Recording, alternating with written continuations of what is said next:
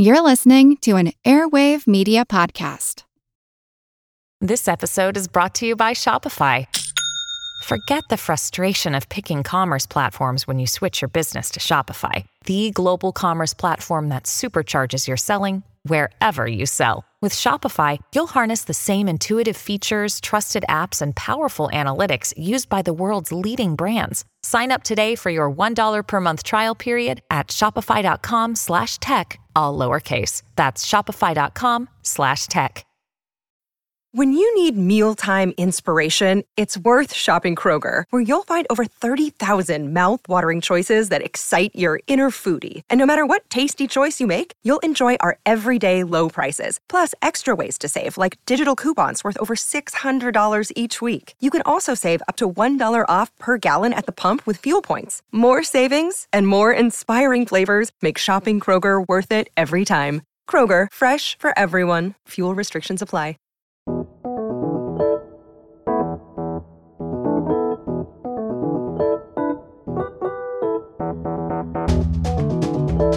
My morning routine. I go into the kitchen and I burn my toast because that's how I like it. Okay, my favorite bread, sourdough, just put in the pan. Second slice there, and uh, toaster oven on toast. Then, about three minutes later, and set off the smoke alarms. I mean, that is dark, dark, dark. But not as dark as my visage when one morning I came down to find the thing didn't work. My toaster oven was on the fritz. So what did I do? Well, I fixed it. You'll find out how later. But what didn't I do? Replace it. I rebelled against our throwaway culture. I'm Seth Shostak, and this is Big Picture Science produced at the SETI Institute. In this episode, well, the Earth doesn't need more landfill, but a lot of people are working to dispose of our disposable culture. Whether they're the global junk collectors who've created a billion dollar industry around reuse, or consumer advocates who are lobbying for your right to repair your own electronics. Now, you may not know that many companies intentionally try to make it difficult to fix their stuff. This episode, Waste Not. I'm Molly Bentley. Let's start with waste. In order to deep fry, you want the oil to be really hot. Now, this is going to generate a lot of grease. So the question is, what do you do with old grease? Well, what I do, I pour it into a cup here, let it cool, put it in the freezer, and then throw it in the trash. Although it also works in compost. But let me tell you a cautionary tale, a horror genre tale about what happens to those who toss cooking waste down the drain. Unbeknownst to the residents of Sidmouth, a coastal town in England, there was something hideous lurking beneath their feet. It was silently growing thanks to the waste fed into it from drains and toilets, a foul and glistening mass of gunk accumulating in the sewer. Sure, it was gross, but it wasn't the way it looked that sent city workers and scientists reeling. The smell is absolutely awful. It's very, very organic. And when we took the samples back to our laboratory, you've never seen a laboratory empty so quickly as when we opened those buckets. The buckets held samples of the town's first fatberg. Berg means mountain, and a fatberg is literally a mountain of fat that accumulates in a sewer and eventually blocks the sewer so that operatives from the water company have to go down and clean it away. I'm Julian Siddle. I'm a radio producer with the BBC. A fatberg has been discovered in the sewers of Sidmouth, England. Julian, as a resident of the UK, what is your reaction to this? How bizarre. I mean, uh, Sidmouth is not exactly a big place. It's kind of a small town, you know, a kind of place where people go on holiday. I imagine that they have a kind of sewerage system which is, you know, probably at least 100 years old and probably discharges into the sea in some way, you know. But, um, I mean, I'd heard of these things before. The one found in London produced um, a huge social media hit. Uh, It was filmed on the television, and I mean, this thing was enormous. You know, imagine at least the height of a, a couple of people. If you imagine one person standing on top top of, and uh, on the shoulders of another one down in some huge kind of Victorian sewer, you know, from like a, a century ago or more. And they, they kind of broke it open, and there were, you know, all these horrible things in it, including loads of worms. Uh, disgusting. Fatberg worms came out. Yes, they did. I expect it was delicious. I mean, the Fatberg was delicious for the worms. Yes, exactly. Lovely Sidmouth was the newest member of the Fatberg Club, joined veteran members New York and London, whose enormous masses of sewer gunk first demonstrated that what is out of sight is not out of sight for long. I'm uh, Professor John Love, and I'm a synthetic biologist at the University of Exeter in England. This Fatberg actually measured something like 30 meters long, that's about 90 feet, and they needed about a thousand trucks to get rid of it. It only took five years for that amount of fat to accumulate in the sewer. But it requires more than just solidified fat to create something that was, well, bigger than a blue whale, as Dr. Love's team discovered when they conducted a Fatberg autopsy. The actual Fatberg, though, the accretion of fat is helped by the fact that in the Fatberg you get a lot of things like wet wipes and things like that that the fat sticks to, and therefore it doesn't actually flow properly to the wastewater treatment plant. And you get a positive feedback, a runaway accretion, if you like, of fat and wet wipes, things that should not be in the sewer that are nonetheless thrown into the sewer by people. And then that itself also stops things like sand and grit from normally vacating the, the sewer as it normally would, and eventually just blocks the entire pipe, causing a massive tailback of sewerage up into the town. And at that point, obviously, the water company has to get involved to clean this up. Now, how do you get this stuff out of the sewer? I mean, when these operatives go in, mm-hmm. presumably they I don't know if they're wearing maybe something like scuba diving gear. The environment is terrible. It's like being in the worst Dungeons and Dragons episode you could ever think. It's a tiny narrow tube full of fat. There is no oxygen. The operatives have to wear protective clothing. They also have to wear wetsuits and hazmat suits on top of each other so that they don't get contaminated by anything that might be in the fat Fatberg. They're also having to carry their own oxygen supply because there is absolutely no oxygen down there in that sewer. And they've got lances where they have uh, pressure water and they will basically just power pressure water the, the Fatberg to smithereens.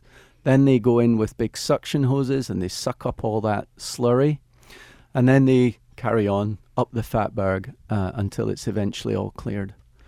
We were very, very interested also to discover whether or not this Fatberg would be a reservoir for human pathogens like bacteria or something like that.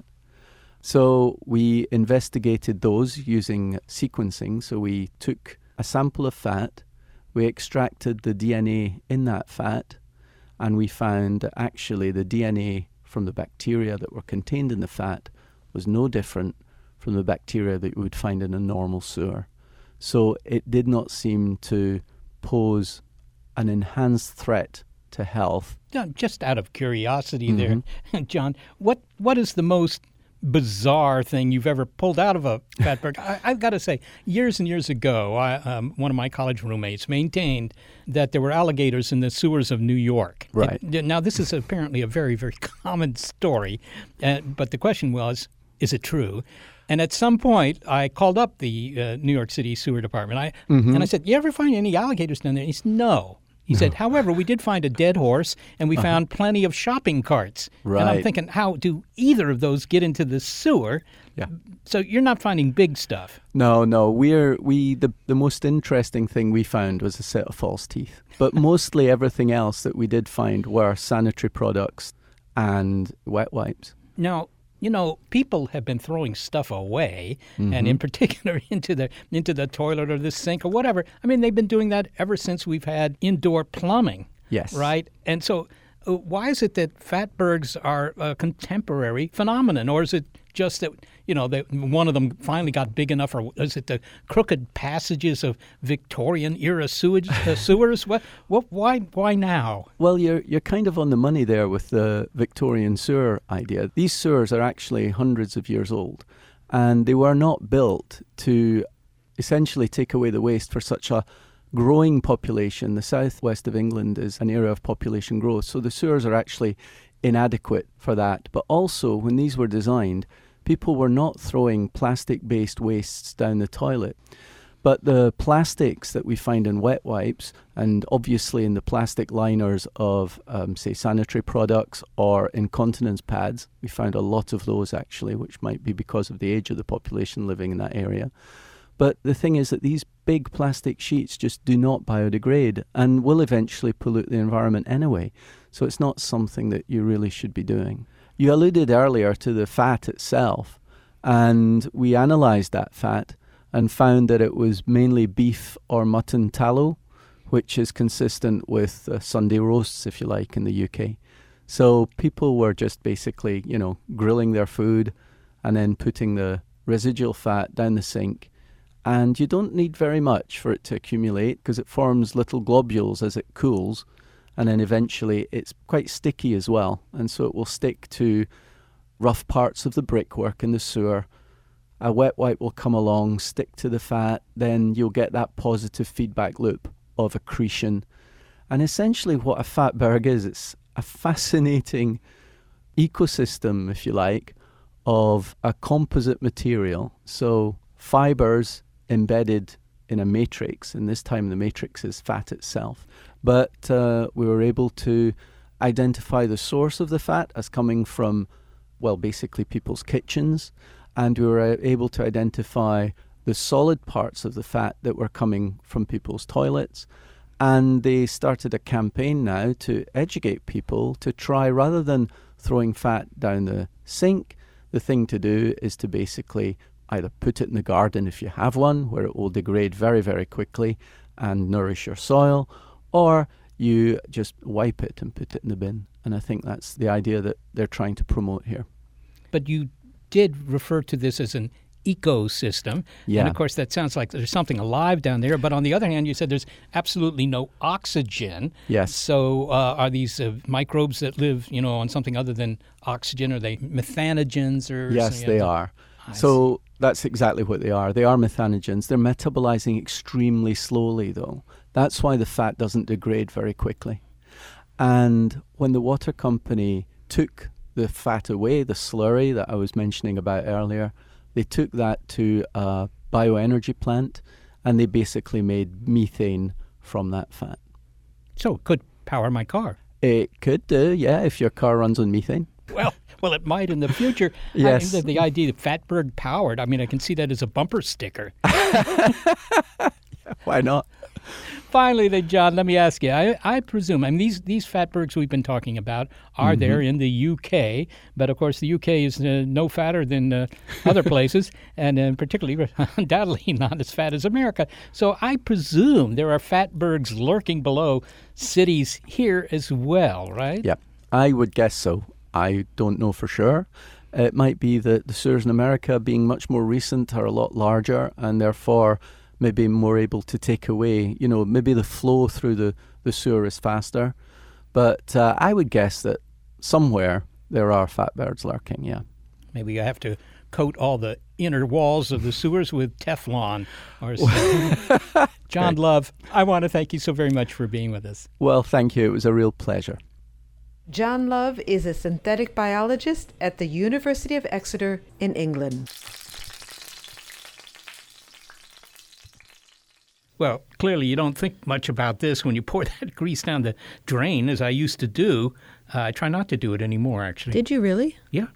Yeah, I did. Well, you know, it's just a little bit of grease. And I go, come on, you know, it's grease. It'll just slide right through. That's right. Well, now we know a little bit of grease becomes a whole lot of grease. Yeah. Even if you could toss it into the sewers, why do that if you could turn that grease into fuel, as he suggested? There may be many creative things that you can do with grease other than dispose of it. Well, it's true, although for households it's probably not so practical. But restaurants certainly have been doing that.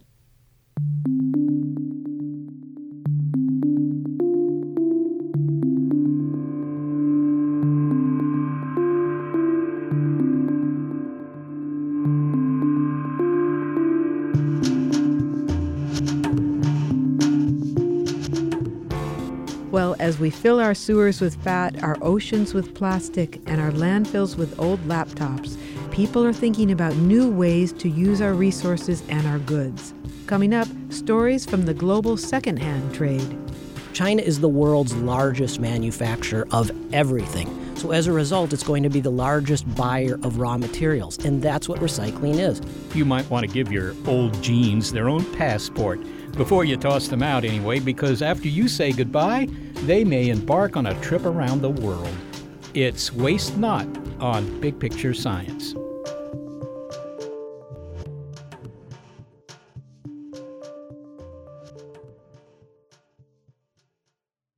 Another day is here, and you're ready for it. What to wear? Check. Breakfast, lunch, and dinner? Check.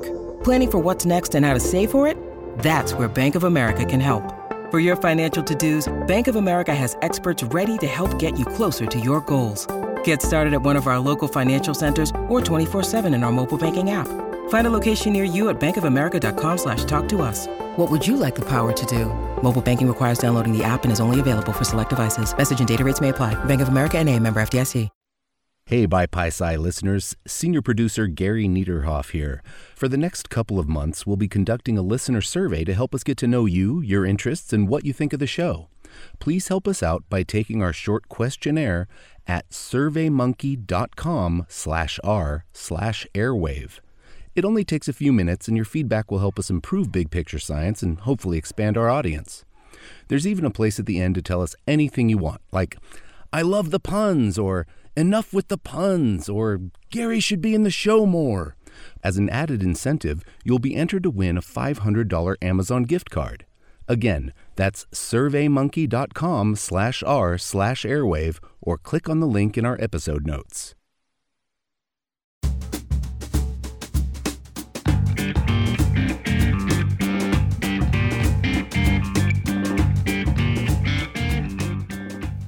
Of course, it's not just grease and wet wipes that we toss without a thought. We live in a disposable culture, so some trash goes to recycling centers, compost sites, even waste to energy plants. But the majority of waste in the U.S. goes to the dump. And wherever it goes, it's a lot. For example, the largest city in the U.S. generates more than 14 million tons of trash every year. You don't get to be a city of 8 million people without producing a little waste. And here we have a whole line of garbage bags. Uh, I suppose every day is garbage pickup here in New York City. Wait, what is this? It's the fold out part of a, of a bed from a couch. Okay, that's thrown in there. I don't know if that can be recycled. Thrown on top of these garbage bags here. And let's count uh, 2, 4, 6, 8, 10, 12, 14, 16, 18, 20. Okay, there's about 30 garbage bags right there. Somebody already going through the garbage, pulling out all the bottles before the recycling truck comes. And you go around the corner here, and what is this? Two chairs. One is an office chair that's covered, uh, one is a wooden chair. Oh my gosh, a, a, a metal chair uh, that has a kind of mesh backing. This is really a moment of charity if anyone would step in. An old table, a lampshade, buckets of who knows what, and two pieces of luggage thrown in an enormous pile here. Glass table, two. Ironically, had author Adam Minter's great grandfather come to New York, as many immigrants did in his time, he and his great grandson might never have gotten into the junk trade. My great grandfather, when he came to the United States, he wanted to be in vaudeville, but he made the mistake of getting on a boat to Galveston, Texas. So when he got there, no education, no skills, didn't know anybody. So he did what you do when you don't have any education and you need to make some money. He started picking up rags from the streets of Galveston, Texas. That slowly became his family's recycling business that moved up to Minneapolis. Journalist Adam Minter is the author of Junkyard Planet and recently Secondhand Travels in the New Global Garage Sale. And in a sense, what I've done for the last few decades is basically trace people like my great grandfather, only I've gone to Ghana and I've gone to Tokyo and I've gone to China and I spent years living in China meeting people who do these kinds of activities and oftentimes building them up into multi billion dollar businesses. We're talking in this episode, well, we're talking trash, and specifically about alternatives to ditching it in a landfill. Now, when you recycle, yeah, you feel good, you feel virtuous. But recycling is more than just about ecology, it's also about economy. It has real economic benefits. We're going to find out in a moment why China is keen to get its hands on used Christmas lights. And speaking of China, while some of the trash that Molly saw on the streets of the Big Apple will be sorted and resold as raw material domestically, much of the rest that is recycle worthy will be exported to India or China. Adam Minter says that his research indicates that the junk biz is the second biggest employer on the planet after agriculture all you need to do is go to an emerging market economy. Ideally, you go to Africa and you walk down the streets of, say, a place like Accra, Ghana, or Nairobi, Kenya, and well over half of the stuff selling in stores is going to be secondhand. It's what we'd consider junk.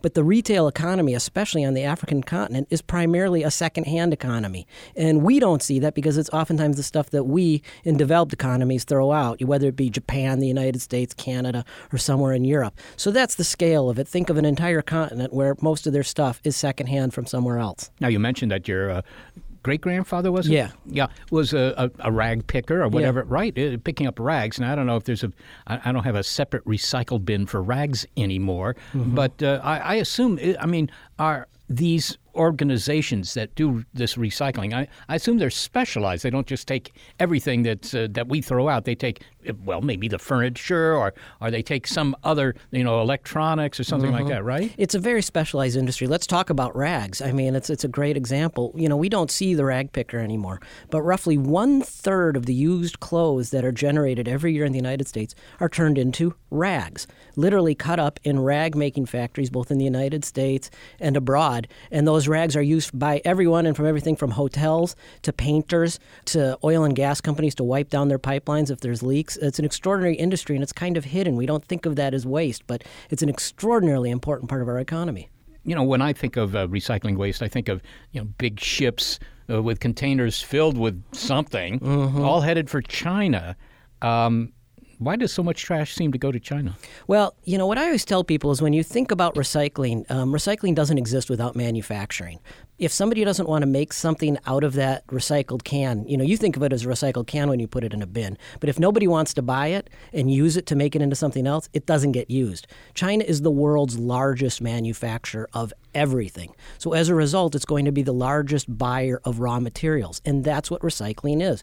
Whether it's newspaper, cardboard, plastic bottles, aluminum, automobiles, whatever it is, they are going to be the world's leading buyer. And so if you want to understand where recycling goes, you just have to follow the manufacturing what are the big items? I mean, is it electronics? Is it the rags? What what what are the major players in the recycling biz? Well, by volume, by weight, the biggest commodity, if you will, is steel. And the biggest source of steel, the most recycled product in the world, is the American automobile. You know, we don't think of putting automobiles in a recycling bin because we don't, but they are recycled in specialized factories, and that steel gets recycled into new steel. So in the United States, roughly half the steel that's used in new products comes from secondary sources, means from recycling. So that's by volume the really big one. Um, paper and cardboard is also huge, and there's sort of a cycle. A recycler in California can send their recycling, their cardboard, to southern China, where that cardboard could be made into a new box for Nike shoes, or they can send it to Vietnam because Vietnam makes a lot of shoes now. And the cardboard from California, which might have come from Nike shoes, gets recycled into a new Nike shoe box and sent back to California. Somebody buys that box and those shoes, puts it in the recycling bin, and it goes back to Vietnam or China and made into a, a cardboard box for Nike shoes again. You also talk about recycling Christmas tree lights. Yes. I mean, Christmas tree lights. I, I'm, I'm trying to wonder why people throw away Christmas tree lights, but I, I mean, the old ones used to have burned out bulbs or, or maybe a wire breaks or something like that. I mean, what, what do they do with recycled Christmas tree lights? Well, it's essentially a disposable product. And what you do, it's a very clever uh, system that they've developed throughout actually Asia. They used to take a can of gasoline, pour it on the Christmas tree lights, and set them on fire, and then you'd have leftover copper. Um, but that's really bad for the environment. You don't want to do that anymore. And so in most places, they aren't. I've seen it done. But so what's done now is they are they basically shred them, and they build these small shredders with spinning blades that cut them up into tiny, tiny pieces. Then they mix them them with water and put them on shaker tables. And the tables are tilted in one direction. It's a little bit like panning for gold. And as the water flows over, the heavier stuff, the copper, which is a very desirable commodity, stays in one place, and the plastic and the glass flows in another. And if you do that a couple times on these mechanized tables, you get some pretty clean commodities. And more often than not, the copper at least is recycled into Christmas tree lights, and they go right back to where they came from. the endless Christmas tree light. The copper, well, what fraction of the copper that China uses actually comes from this kind of recycling? I mean, is it significant or is it 1 or 2%? Oh, no, no. I mean, you it's hard to get really good numbers, but it's at least half. It's an extraordinarily high percentage of the copper in China. And, you know, until quite recently, when China put some restrictions on imports, more than half of that half was coming from imported sources because they didn't have enough of their own. Well, uh, well, can you give me any idea? I mean, suppose we shut that all down. I mean, not that that's possible, but suppose we just said from beginning tomorrow, no more recycling. You know, you don't need to sort your trash anymore.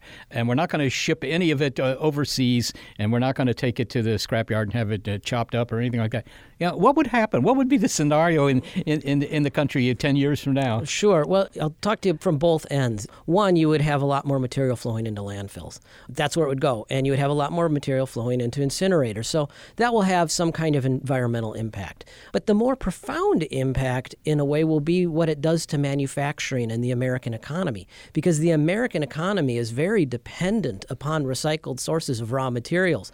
Amazon, for example, you know, tries to make its boxes from a significant amount of recycled content. All of a sudden, they're not going to be able to do that anymore. It's because it's all flowing into a landfill. So, what are they going to do? They're going to be buying virgin paper, and all of a sudden, you're going to see forests in the southeastern United States being logged much more intensively than they are right now. Same with automobiles. You know, right now, roughly half of the steel that is used in the United States, including in automobiles, comes from recycled sources. Well, if you're not able to recycle that steel anymore, you're going to be digging more taconite mines, say in northern Minnesota. I mean, northern Minnesota is a really pretty place. I've spent a lot of time up there. I'd hate to see more gaping gashes in the landscape of that area. So you actually seek out junkyards uh, when you travel. How, how, does your wife feel about that? Is she also from a similar background, or is? Which no, my wife is not from that background, and I had to take her to junkyards and show her why these are such wonderful places. And she's so, it's sort of grown on her. I mean, if we're on vacation, I tell her there's a great scrapyard around here, and I bet they'd let us in to see their giant auto shredder. I still will get a skeptical look, but you know, I've taken her to auto shredders, and she really likes them, and and she gets the idea. This is this marvelous hidden business that affects all all of us, impacts all of us.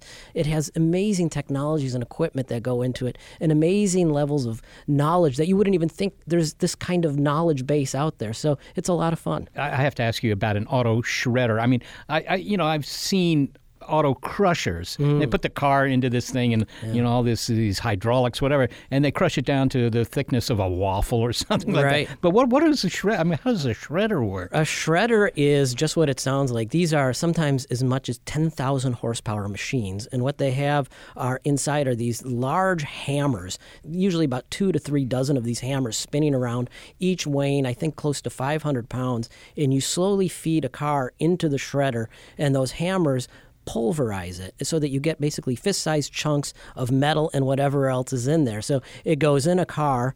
You see a lot of steam come out. and what comes out is very hot chunks of steel and aluminum and copper. And, and there's bits of, of course, seat and everything else in there, depending on what was pulled out before it went through the shredder. And that's generally how cars are recycled and have been recycled since the 1960s, early 1970s in the United States and around the world. So then you can vacuum it into a truck or a, a railroad hopper car car and away yeah. goes. Yeah, and, and steel mills love it. That shredded steel is a commodity. There's a there's a price every day you can go and get the market price for shredded automobile steel, and it's a coveted raw material in steel mills. I'm going to look up shredded automobile futures for my. Uh, yeah, you, there's lots of great videos on YouTube of car shredders. You'll enjoy them. okay, all right. Well, well, well what about my electronic stuff? What about my computers? You know, uh, the consumer electronics and so forth. You know, they come out with a new model, and while there's nothing really wrong with the old model, uh, right. Uh, there's a tendency to toss it out. Where, where do they go? Right. Well, well, that's the thing. You know, just because uh, you don't want that three-year-old computer anymore, you're ready to upgrade, doesn't mean that there isn't somebody somewhere who doesn't want. I mean, and so oftentimes and increasingly, there's a secondhand market for electronics in the United States. But if there isn't a market in the United States, there is a market in emerging market nations for the this technology. And that was one of the most enjoyable parts of doing this book was going to places like Ghana and seeing how technology that we don't think about anymore, you know, we upgraded out of it five years ago, is still going strong. I you know, there was a gentleman by the name of Ibrahim Al Hassan in Savelugu, northern Ghana, who I came across, and he was working on 45, 50 year old tube televisions for his neighbors and making a living from it that's how they would get their entertainment and edu- you know. Well, where does he get the tubes? Well, right. Well, the, the amazing thing about CRTs, the cathode ray tubes. Oh, is, that, yeah, those kind of tubes. Okay. Yeah, yeah. The cathode ray tube televisions and monitors is they last forever. Essentially, you know, they they don't wear out. And so if the tube is intact, he can fix the electronics on it. And I'll never forget. He was working on a Sony Trinitron that did not have remote control. You had to actually manually change the channel. And he's an incredibly skilled man. He had found the parts to turn it into a remote controlled television. Well, finally, Adam, I mean, uh, you know, this is kind of an upbeat story you're telling here. And if people are making good money uh, out of our discarded waste, maybe we shouldn't feel so bad about our throwaway culture. Well, we should feel bad in one sense, and that is that we still generate far more stuff than can you know be purchased for reuse or recycling. It's one thing to be putting stuff into your recycling bin. There's going to be a demand for that from manufacturers. But where things get tricky is when you're talking about, say, IKEA furniture. There's a lot of IKEA furniture out there, and it's essentially single-use furniture. If you've ever bought an IKEA shelf and put it in the back of a pickup and tried to move it, by the time you get it to where it's supposed to go, it's fallen apart. It's just not very well made. And that's the kind of stuff that's really a problem. And it sort of is the dark side of this story of recycling because there's just so much that cannot be recycled. Fast fashion, uh, which we've all heard about, you know, uh, labels like Forever 21, which are making garments that can only be washed maybe one to five times before they just start falling apart. Not much can be done with that sort of thing from a recycling standpoint. So, you know, what I always tell people is by all means consume. That's the, the culture we live in. But when you buy stuff, think about stuff that maybe has a second life. That's something that maybe after you're done using it, it's durable enough where you can see passing it along to somebody else. I mean, and that's sort of one step in sort of fixing this problem of, of so much stuff coming into the waste markets that simply is waste. It can't be reused and recycled. Recycle and repair. Right. Adam Minter, thanks so very much for speaking with us. Thank you for having me. We'll recycle this interview. Adam Minter is the author of Secondhand Travels in the New Global Garage Sale. Adam Minter can talk about real firsthand experience, at least of his relatives, of this whole recycling business. And the thing that struck me, Molly, was that it's not a 1 or 2% effect. This is a lot of recycled material. It's really important. It's half the copper in China and more than half the steel in the U.S. and whatever. I was also interested in the ingenuity that Adam Minter discussed of some of these entrepreneurs. So, um, if they don't have a part, they look for a part somewhere else and they salvage that and then bring it back to the television that they're fixing and they make a, a television that that works. So it's it's entrepreneurial, but it also shows some creativity. I recommend you go on YouTube and look at how all these guys in India are taking ordinary stuff and turning it into very sophisticated stuff with basically hand tools. It's remarkable.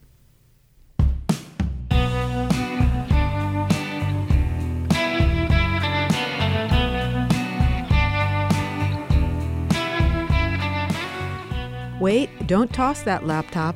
Save yourself hundreds of dollars and the earth from yet one more hunk of toxic waste. Why don't you try fixing it instead? We need to really be thinking differently about our relationship with electronics. We need to make stuff last a lot longer. And that relationship with electronics is empowered and made possible by providing people with the ability to repair and maintain on their own terms. The Right to Repair movement is fighting for your right to fix your own electronics. Next. It's Waste Not on Big Picture Science. And by the way, if you have thoughts about this show or other episodes that you'd like to share, you can connect with us on social media. We're on Twitter at BigPicSci.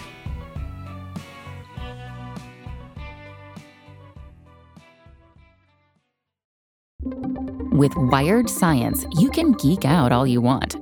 It's a podcast for anyone obsessed with math, science, space, biology, or technology.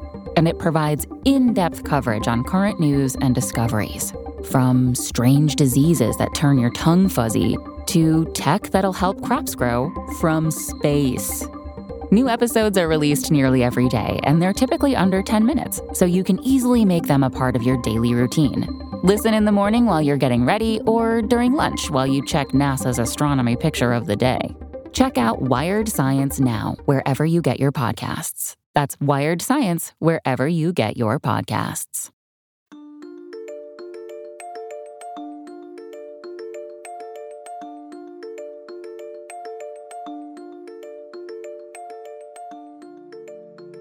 In a moment, you'll hear about the pushback against companies that intentionally foil your attempts to repair your devices. But first, do you find old circuit boards beautiful? At a recent science conference, Molly spotted a booth where bright green and vivid blue earrings and necklaces were attracting admirers. Uh, my name is Amanda Preske, and I own a company called Circuit Breaker Labs. This is not usually how I see circuit breakers laid out like this. Can you describe what it is that you're doing with these circuit breakers? It's all transformed into jewelry. So I use a combination of materials, including broken electronics, circuit boards, and epoxy resin to create a finished jewelry piece. Could you describe it for us, what it is that you've done here? Invoke your best descriptive powers. So imagine um, like a subway map or a cityscape or just an arrangement of sort of three dimensional boxes and lines. That's what a circuit board looks like at its very basic description. And then add on a layer of color because the solder mask, which is the top protective layer that helps in soldering the board without creating short circuits, it comes in a wide range of colors red, orange, yellow, green, blue, violet, black, white. Uh, there are a lot of options there. So when you combine these textures with these colors, it looks very futuristic and kind of just techy.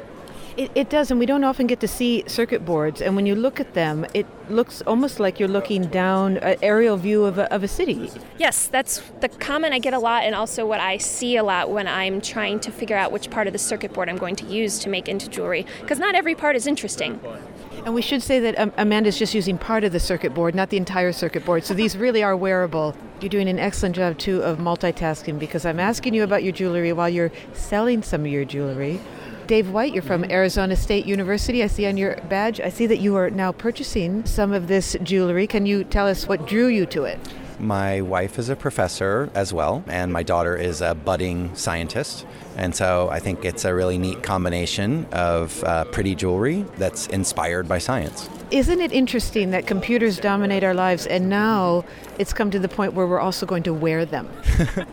yeah, I like the physical, tactile idea of seeing the circuit within the, the jewelry. Amanda, what made you decide to turn First of all, you're a computer scientist. Uh, actually, I'm a chemist. I have a PhD in semiconductor nanocrystal synthesis. So, how did you g- get into the art and the science of creating jewelry from circuit boards? So, when I was a kid, I got into making of all varieties and I just fell in love with jewelry. It's small and it communicates your personality in a nonverbal way, and as a shy kid, that was perfect for me. Um, and when I was in college, my brother had a broken circuit board and he didn't know what to do with it, so he basically challenged me to turn it into art of some variety. And since jewelry was my favorite medium, I made jewelry. Amanda, thank you so much for talking to us about your circuit board jewelry. Thanks so much for having me. Amanda Preske is a chemist and the owner of Circuit Breaker Labs, where she turns discarded printed circuit boards into precious wearables. You know, I wonder if she can make something for me to wear on the lecture circuit. We are talking in this episode about efforts to change our disposable culture. And when it comes to big offenders, nothing beats electronic waste.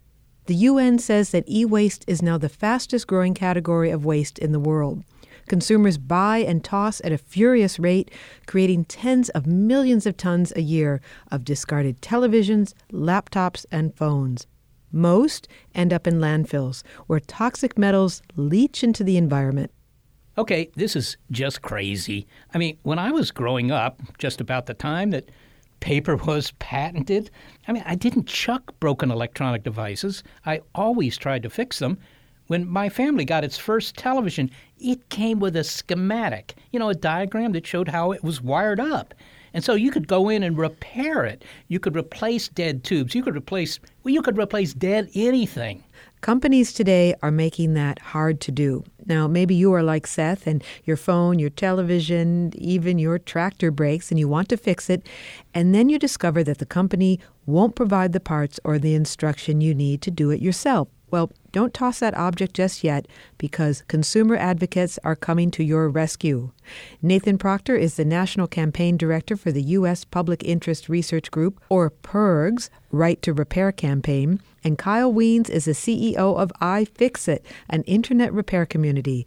Together, they imagine a world where we reuse, salvage, and rebuild and they are lobbying to have a right to repair law passed so that companies will provide the five things that you need to repair your electronics. The manuals, the schematics, the information, whatever software is needed to repair that device, any spare parts that are available to the dealership should be available to us as well as any kind of special tools needed for repair. Okay, so again, those five things the manuals, the schematics, like the one that came with our first television, uh, the necessary software, spare parts, and any special tools you really need. But honestly, I mean, even with that, can anyone really repair something like an iPad? It's a very sophisticated device. My toaster oven went on the fritz the other day. I unscrewed the back cover and I was able to fix it. But my toaster oven is far less complex than any iPad or phone. So, Kyle, isn't this just increasing complexity a natural progression of consumer products?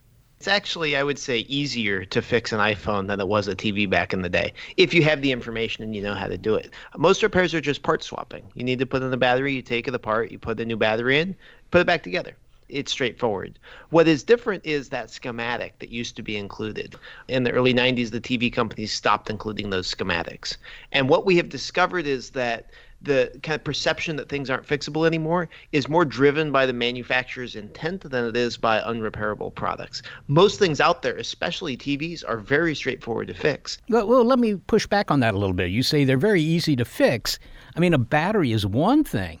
But if you're talking about the actual circuitry, I mean, you know, the circuitry used to be, whether it was tubes or transistors or integrated circuits, they used to be in sockets. You could remove a defective one and plug in another one. But everything now is, you know, uh, one solid mass of integrated electronics. I mean, is that really easy to repair? Well, sometimes it's as simple as swapping the board. So you don't have to, you know, change out an individual component. If you have a TV, most TVs that fail, it's it's like maybe the power board inside, and swapping out that power board is a heck of a lot more efficient than going and taking that entire TV and melting it down and then making a new TV in Asia and shipping it over to you. Much simpler to swap out maybe a six-inch wide circuit board. But how many people are likely to do that? I mean, you know, my next door neighbor's never going to do that, no matter how easy it is. I mean, is this a substantial fraction of the user base? Well, you think about it like like home improvement projects. You know, how many of us go into Home Depot on a regular basis? Maybe it's like one in five people are regularly doing home improvement projects,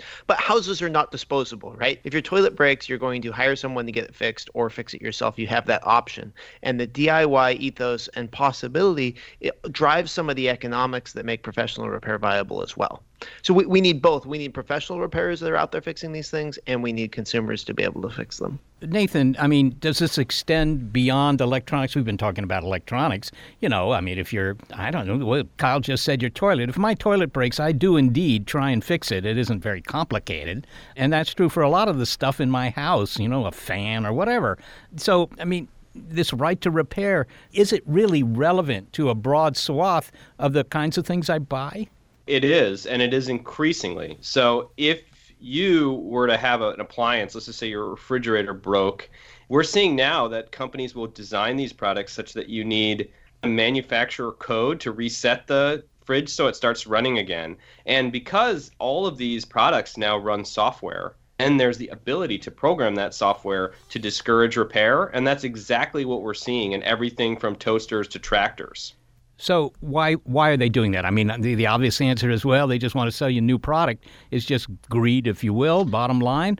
Uh, but you know, they might argue, no, no, no. I mean, if you get into that, you know, it, you're you're only going right. to make it worse. So what do you? Right. If you were to ask that question to Apple, the answer that they have typically given is, we want our customers to have the best experience, and in order to facilitate that experience, we take away their options and their control and choice. So they believe or they say that they're trying to kind of control the user experience, but there's a huge cost to the consumer when they lose that control, when they cede that control to the manufacturer. And in the case of something like a lot of products, like a John Deere tractor, the repair business associated with maintaining those tractors is a very important revenue stream. There was an article in Crain Chicago Business that found that John Deere dealership profit margins are five times higher on the repair of equipment than it is the sale of new equipment. So there's a huge incentive to force people to have to bring their equipment to the John Deere dealership or the Apple store or whatever the authorized repair facility is. And meanwhile, there's all these independent repair businesses which are being locked out. To what extent is this just a consequence of the increasing sophistication of the products we buy? I mean, here in the Silicon Valley, there's something called Moore's Law. Every two years, your computer gets twice as fast and so forth. And on the one hand, you can say, oh, that's just planned obsolescence. They just want you to buy a new computer, and that's probably true. I mean, I don't know. But in any case, these computers themselves, if you open them up, are, you know, more and more difficult to, to do anything to other than plug them in. So, at that end of the market, if you're talking about those kinds of products, of course they're going to move in the direction of being less and less amenable to repair. But there's, you know, the, the bulk of all the stuff you buy isn't. So, is this really a problem? I, I would say that that attitude is exactly what the manufacturers are cultivating in the consumer mindset. But I've talked to, I mean, let me give you an example of an advocate for right to repair in Michigan Surya, who was in high school, broke his iPhone, was too embarrassed to tell his parents. So he went online, watched a YouTube video, and fixed it, and realized that it really wasn't that hard. Started fixing all of his friends' phones and had a little side hustle until his mom found a uh, shoebox full of cash under his bed and thought that he had become a ne'er do well. I had to explain to her that he had a thriving impromptu repair business. So, I mean, people can fix this stuff I, I think people need to to kind of push back on that idea that nobody can fix anything, so we should stop trying because manufacturers are making stuff so complicated. I mean, I just talked to too many people who figured it out by themselves, and it turns out it wasn't all that difficult. Yeah. Well, well, Kyle, look, you know, uh, nobody's arguing that we need legislation to make it possible to fix your bicycle, for example. I mean, you know, anybody who wants to can fix their bike and probably always will be able to. I mean, it doesn't have surface mount electronics in it or, or anything like that. So, what changes if the legislation you guys are talking about, and you should describe what you're talking about uh, specifically, how would that change anybody's life? Sure. Yeah, the real change is that there are now electronics and software involved in these things. And so the modern wrench, the modern equivalent of a wrench, may be a diagnostic software tool from the manufacturers. And so it's really their insistence on withholding that information that is what is driving this to the point where we need to pass a law. And it's a very focused, very small scale law. What it says is that if you're running a repair operation as a manufacturer, you need to make sure that independent repair shops and consumers have access to the same parts, tools, and information that you have. That's it. So, are you guys optimistic that you're going to see some legislation enacted, Kyle? I think so. Uh, things are things are moving very well. I mean, it, it, it is always going to be challenging to go up against the manufacturers on their home turf, right? They are accustomed to stopping all kinds of legislation, and they have very high-paid lobbyists defending their turf. But we had bills introduced in over 20 different states so far this year, and we are you know, hearing very good things from inside a number of capitals. All right. Well, finally, and I, I guess I'll begin with Nathan on this. I kind of wonder. I'm older now than I was. I, I, suppose that obtains for a lot of people. But when I look at the, you know, young folks standing around at the gate at the airport or whatever, they're all looking at their phones and so forth. When I was a kid, you know, building stuff down in the basement was something that uh, most of my friends did. Everybody was interested that people were hot rodding their cars, whatever. I don't see too much of that now, and I kind of wonder whether the mindset has changed or is it still true that the maker movement, the do it yourself movement is alive and well. I, I kind of wonder, Nathan, do young people still have an interest in how things work, taking them apart and fixing them? Yeah, I mean, I would recommend that you go to a local uh, fix it clinic or community repair event. Uh, I know that in California, there's actually a number of, of these events where most of the electronics fixing is done by high schoolers who just think it's a really interesting and fun thing to do. So they fix stuff for free for their neighbors. The ability to tinker and to fix and to find out about how stuff works is a really important part about inspiring people to pursue careers in technology, engineering, and science. Uh, and I do think that we need to kind of rethink the way our society treats stuff in general. Kyle? Absolutely. We are really, I think, on the cusp of shifting uh, things back. You know, we, we have over 10 million people on iFixit every month learning how to repair things. In the last year, one in five Californians got on iFixit to learn how to fix something that they owned. Uh, you know, with your toaster oven, it's possible. There's something called a thermal fuse that is a single time trip uh, device. It's possible you overheated your your toaster oven once. All you got to do is get in there, cut that off, wire a new one on, and it'll be good as new. That's exactly what I did. It cost me ten cents in parts and a, you know an, an hour and a half of time, but that But was better than three hundred so dollars. if your if your uh, hair dryer stops working, if a curling iron stops working, if it's a rice cooker or a, toaster, right? Any of these things that heat up, almost always it's the thermal fuse. It's that ten cent part that goes out, and it's absolutely crazy to go and buy a new one instead of just fixing the one that you have. All right. Well, Kyle Wiens, thanks so very much for speaking with us. Thanks for having me on. And Nathan Proctor, thank you for being with us as well. Thank you.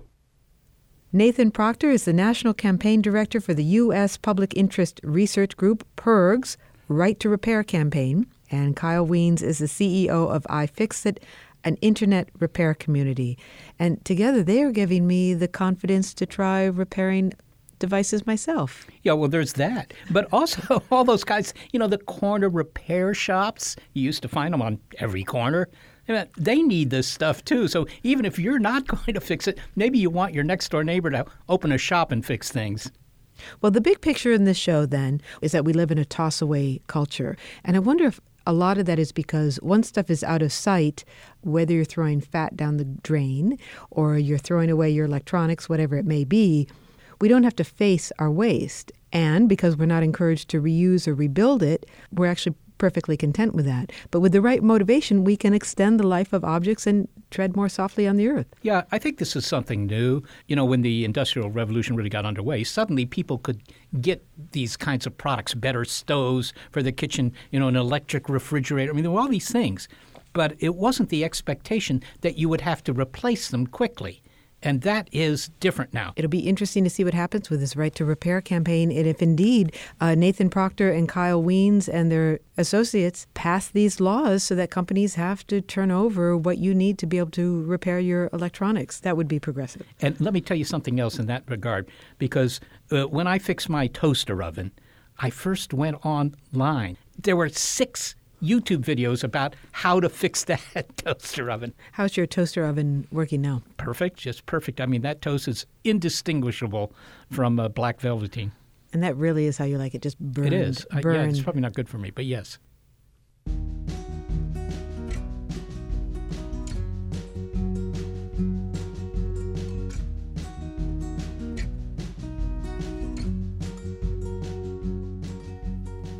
Well, thank you to those who help us salvage this show and do so every week. Senior producer Gary Niederhoff, assistant producer Sarah Derwin, and operations manager Barbara Vance. I am executive producer Molly Bentley. And thanks also to financial support from Rena Shulsky David and Sammy David and the William K. Bowes Jr. Foundation. Big Picture Science is produced at the SETI Institute, a nonprofit education and research organization whose scientists study the origin and nature of life. I'm the Institute senior astronomer Seth Shostak, and I do my best to fix everything but a horse race. Also, a big thanks to our listeners. Okay, what else are in these bags? I don't want to be too nosy, but I am curious. Okay, that looks like some kind of plastic bodysuit. Maybe that's not what that is. It's just what it looks like. I'm not going to dig around. Let's not look in that. I'm not going to look at any of these, actually.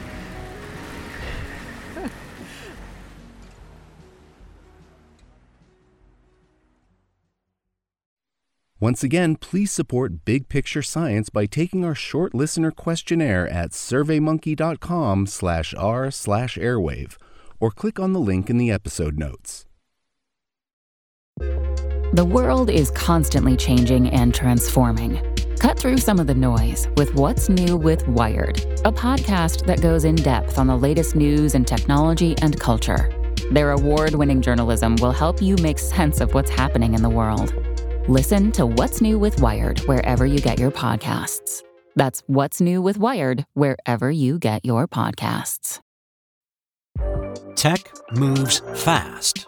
So keep pace with the Daily Crunch podcast from TechCrunch. With new episodes every day, this podcast will give you a quick overview on everything you need and should know about startups, new tech, regulations, and more. Listen to TechCrunch Daily Crunch now, wherever you get your podcasts. That's TechCrunch Daily Crunch, wherever you get your podcasts.